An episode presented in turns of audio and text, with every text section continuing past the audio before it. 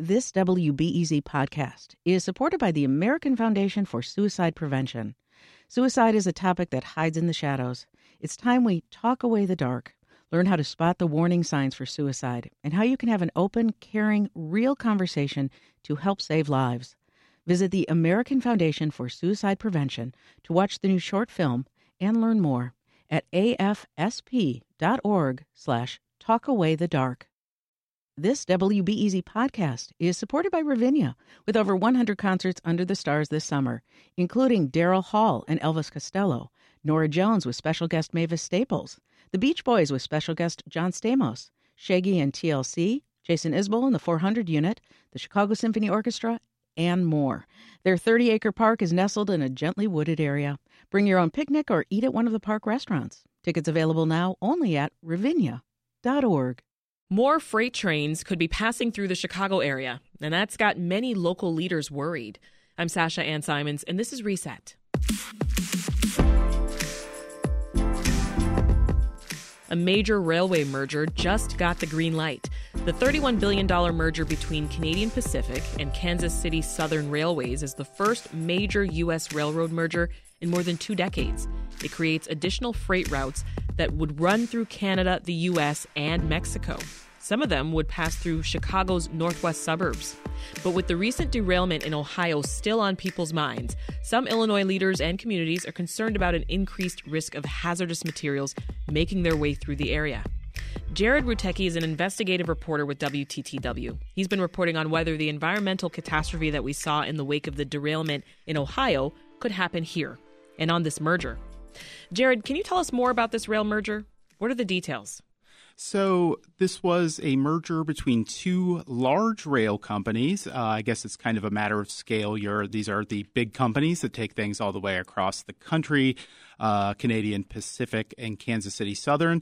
They're on the smaller side of these large national companies, but obviously $31 billion being quite a large number. Yes. So, they're bringing these two companies together and uh, um, obviously kind of from the federal perspective, you know, increasing competition, all of these things, but obviously with a little bit of pushback from the people uh, living next to these uh, railways. Yeah, but the decision, it's been in the works for a year, I understand. Why? What, what did the approval hinge on? So it's essentially, it took them about, I think it's even close to about two years probably to make this since it was first proposed. Um, and what the Surface Transportation Board, which is a division of the Department of Transportation, is looking at, they're essentially trying to determine uh, from a competitive standpoint whether this is happening um, and allowing communities along the ways to weigh in on how this will affect them. Uh, there was part of a process where they were trying to get the rail companies to negotiate settlements mm-hmm. with uh, municipalities in case they were affected with the uh, increase in traffic and things along these lines, and allowing residents to weigh in and uh, put give their input to why they support or don't support this particular merger. And and looking at the details, it talks about the number of trains and amount of hazardous cargo. Um, expected to increase following this merger, which creates the country's smallest Class I railroad. What's a Class I railroad? Yeah, it's it's it's class one. They're essentially oh, the class, class one. one. Yes, it's uh, they're essentially the the biggest national railway companies, as opposed to something that would be a regional transporter or something along these lines. These are the big big trains: Union Pacific, Canadian National, uh, Norfolk Southern. These large companies that transport goods across the way, and obviously Chicago's in the middle of this entire world. We're sort of the the transportation nexus for goods across the country. You have major air rail and roadways uh, that, that people have access to coming through here. So obviously, we're a big part of this, and this particular merger uh, will connect. Uh, Canada to Mexico, so mm-hmm. it's obviously a major a major portion of, of the transported goods. Yeah, uh, let's talk about where it would primarily run through, because I know the partnership, as we said, it creates the first railroad network that extends really through the entirety of North America. Right. Yeah. So this is the, the, the first one to go along these lines. Um, you're you're working with other large companies, obviously the, the the the bigger ones that I had mentioned earlier, have kind of access, but a lot of the, these are moving goods all the way across. The biggest increase in traffic, obviously, is going to be felt here and mm-hmm. in Texas, were the two locations that they gave. So, kind of these are the big ones. I think Texas oh, probably being with proximity to Mexico, but you'll see a great increase in traffic for some of these.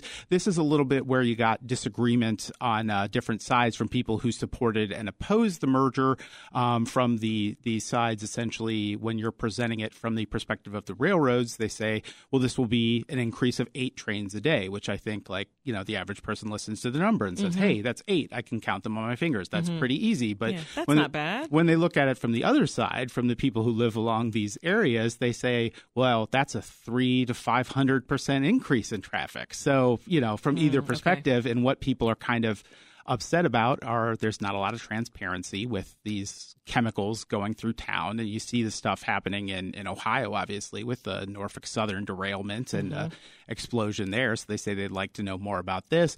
And there's a lot of disagreement on how long these trains actually are and kind of what that effect on day to day life yeah. ends up being. So, and to your point, uh, in the approval letter that came out from the Surface Transportation Board, which is the, that federal agency that approved the merger. Um, it says transporting cargo and hazardous material is safer by train than trucks.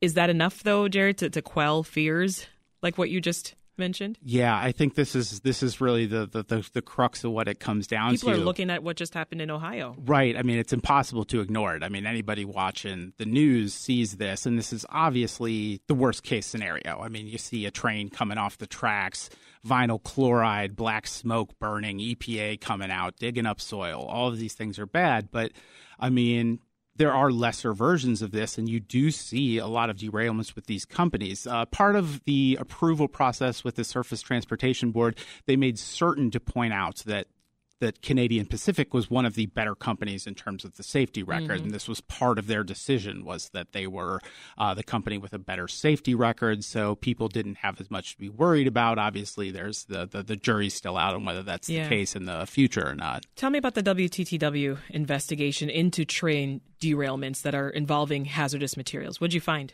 Yeah, so I was looking at, obviously inspired by the events in Ohio and knowing that uh, the um, you know this big merger is going through in Illinois decided to take a look at hazardous materials releases in the area. So you're basically looking at you know what happens, and there are federal agencies that track this data. There's mm-hmm. also a state agency that tracks it as and well. And what, what are the chemicals used for? So it's a it's a it's a variety. Like this hazardous materials is kind of a blanket term that covers a whole lot of stuff. So you're talking things like you know, gasoline and fuel, obviously materials that are that are moved across a lot of stuff. So obviously dangerous because it gets released, it's explosive. You have dangers along these lines. Um, in the particular instance of uh, the Norfolk Southern release, you have things like vinyl chloride, which is uh, a used in the manufacture of polymers, plastics, and things like this. So, um, and there's a lot of products kind of adjacent to oil that fit into this universe of of, of chemicals. So, uh, what I looked at was how frequently does this happen here, mm-hmm. and like, are we at risk of these sort of things? And obviously, Chicago being the transportation nexus that it is, you see a lot of these now most of these instances you're dealing with what you would classify as like a leak. You know, somebody forgets to turn a nozzle and it spills a yeah. gallon of something in a train yard. So a number of these incidents are relatively minor, relatively easy to mm-hmm. to pass over. What what I found looking at the data was 272 uh, hazardous materials releases in the state over the last decade. So you you know quite a high number, but you know varying degrees of severity. Pulled other numbers and looked at like just derailments because you look at what happened in Ohio, obviously being more severe than just a little spill, and found more than 140 of these over the course of two decades. So, you know, it's it's a much smaller number. And from, I guess, the perspective of the rail companies, what they would point to is that they've had less, uh, the number of derailments, the number of hazardous releases have dropped as time have gone on. So their argument is this has gotten safer. But obviously, as you see. see in Ohio, it only takes one accident to of kind course. of change the tenor of the conversation. So, as we said at the top, a lot of folks concerned about the merger, starting with Metra. Tell me what they say. Yeah, Metra Metra kind of came from the beginning wanting more information and then came out against the merger and subsequently also are still against this approved merger.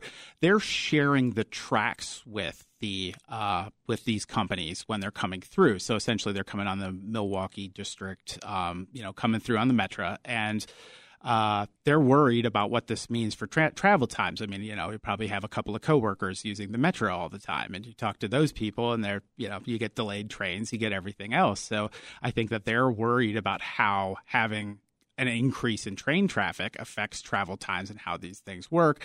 Uh, this is another one. Surface Transportation Board was mm-hmm. clear that they thought this would be uh, acceptable. That they would they're they're going to monitor it. Yeah. There's a seven year monitoring period, but yeah, and Senators Dick Durbin, Tammy Duckworth, even Illinois Representatives Raja Krishnamoorthi and Delia Ramirez, what are they saying?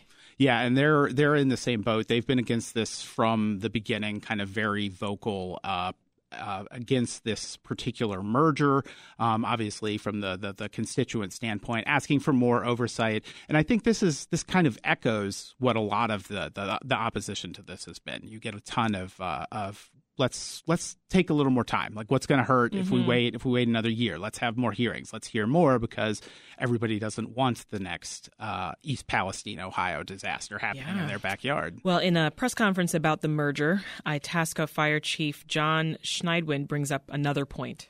Our concern is for the life safety of the family whose house is on fire and the closest fire equipment is delayed by a freight train.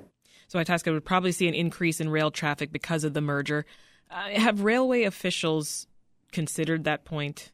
Just that increase in traffic? Yeah, they definitely talked about this yesterday and they had timed it. They had a lot of data related to it. So they were presenting that it's only going to increase some of these crossings with the longer trains by 14 seconds and everything else. But the point from the emergency responder community is one minute can make a huge difference in a lot of situations when you're talking about someone having a heart attack. And a lot of these communities are built with transit oriented development in mind. So you have a train going through the middle of the city. Well, if emergency services are on one side of the train tracks and all of the residents are on the other side of the train tracks, and there's an absolute emergency, a house is on fire, for yeah. example, the one that they kept presenting was every minute the size of a fire in a house doubles. So you're like, if it takes you three minutes extra to get across the train tracks, you can be dealing with a with a real problem when that happens. So I think from a health perspective, from a law enforcement perspective, from a, a fire perspective, there's a, a lot of things that they view that they should be concerned about. And jumping on that same train of concerns, a, a few suburban mayors, right? We're talking the mayors of Elgin, Bartlett, Itasca, as I mentioned, Hanover Park, and a few other suburban areas also worried about increased rail traffic that's uh, that's expected. Uh, Martin Oberman, though, who's the Service Surface Transportation Board chairman, also a former Chicago alderman, he says that one of the benefits could be increased competition in the rail industry. Do we need that? Yeah, I guess this is this is sort of the ultimate capitalist question that some right. uh, economist is going to have to get to uh, better than I can. But I mean, the idea is that you're working in this industry, and rail itself has consolidated over time, like a lot of other businesses, mm-hmm. and you see a lot of is this going to be able to support itself? So the idea is that you make this more competitive to raise up the sort of efforts of the larger companies and things like that. Part of the other things they're pointing to are the economic benefit of this. You have okay. increased trains coming through, things like this. I mean, this maybe this is more jobs in Chicago. This is more jobs in Chicago's suburbs. So their argument against it is obviously that, that you get these increased uh, benefits this way. But obviously that doesn't help the people who live next to the rail tracks. Yeah. If say like you know what happened in Ohio, this completely decreases yeah. the values of your property. Do we have so, a sense of how rail workers feel about this?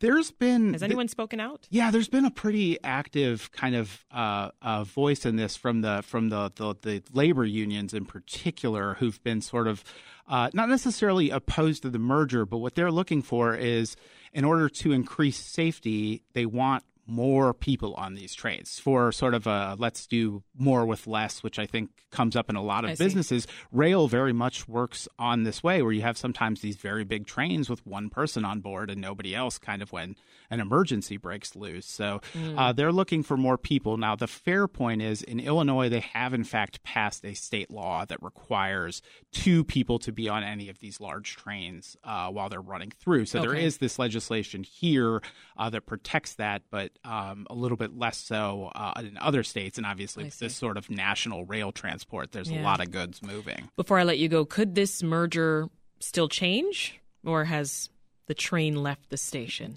There is Had to do still that you know, it's the train metaphors work great here. You know, it's all of them. But yeah, there's there's time yet to appeal this decision. So there's a limited appeal window. Um, also, there's uh, oversight involved in the process, so there will be someone appointed to oversee it from the local perspective. So I think the idea is that everyone's going to still have the ability to weigh in, but at this point, uh, they're waiting for the date in the near future. I think at some point mid-April when they'll actually be able to close this deal from Okay. the uh, financial standpoint. Jared Rutecki is an investigative reporter for WTTW. Thank you so much for joining us. Hey, thanks for having me. This episode of the Reset Podcast was produced by Brenda Ruiz and edited by Stephanie Kim. If you like what you're hearing here on the pod, be sure to subscribe. And while you're at it, would you mind leaving us a rating or a review? It really helps us get the word out about the show. I'm Sasha Ann Simons. As always, thank you for listening.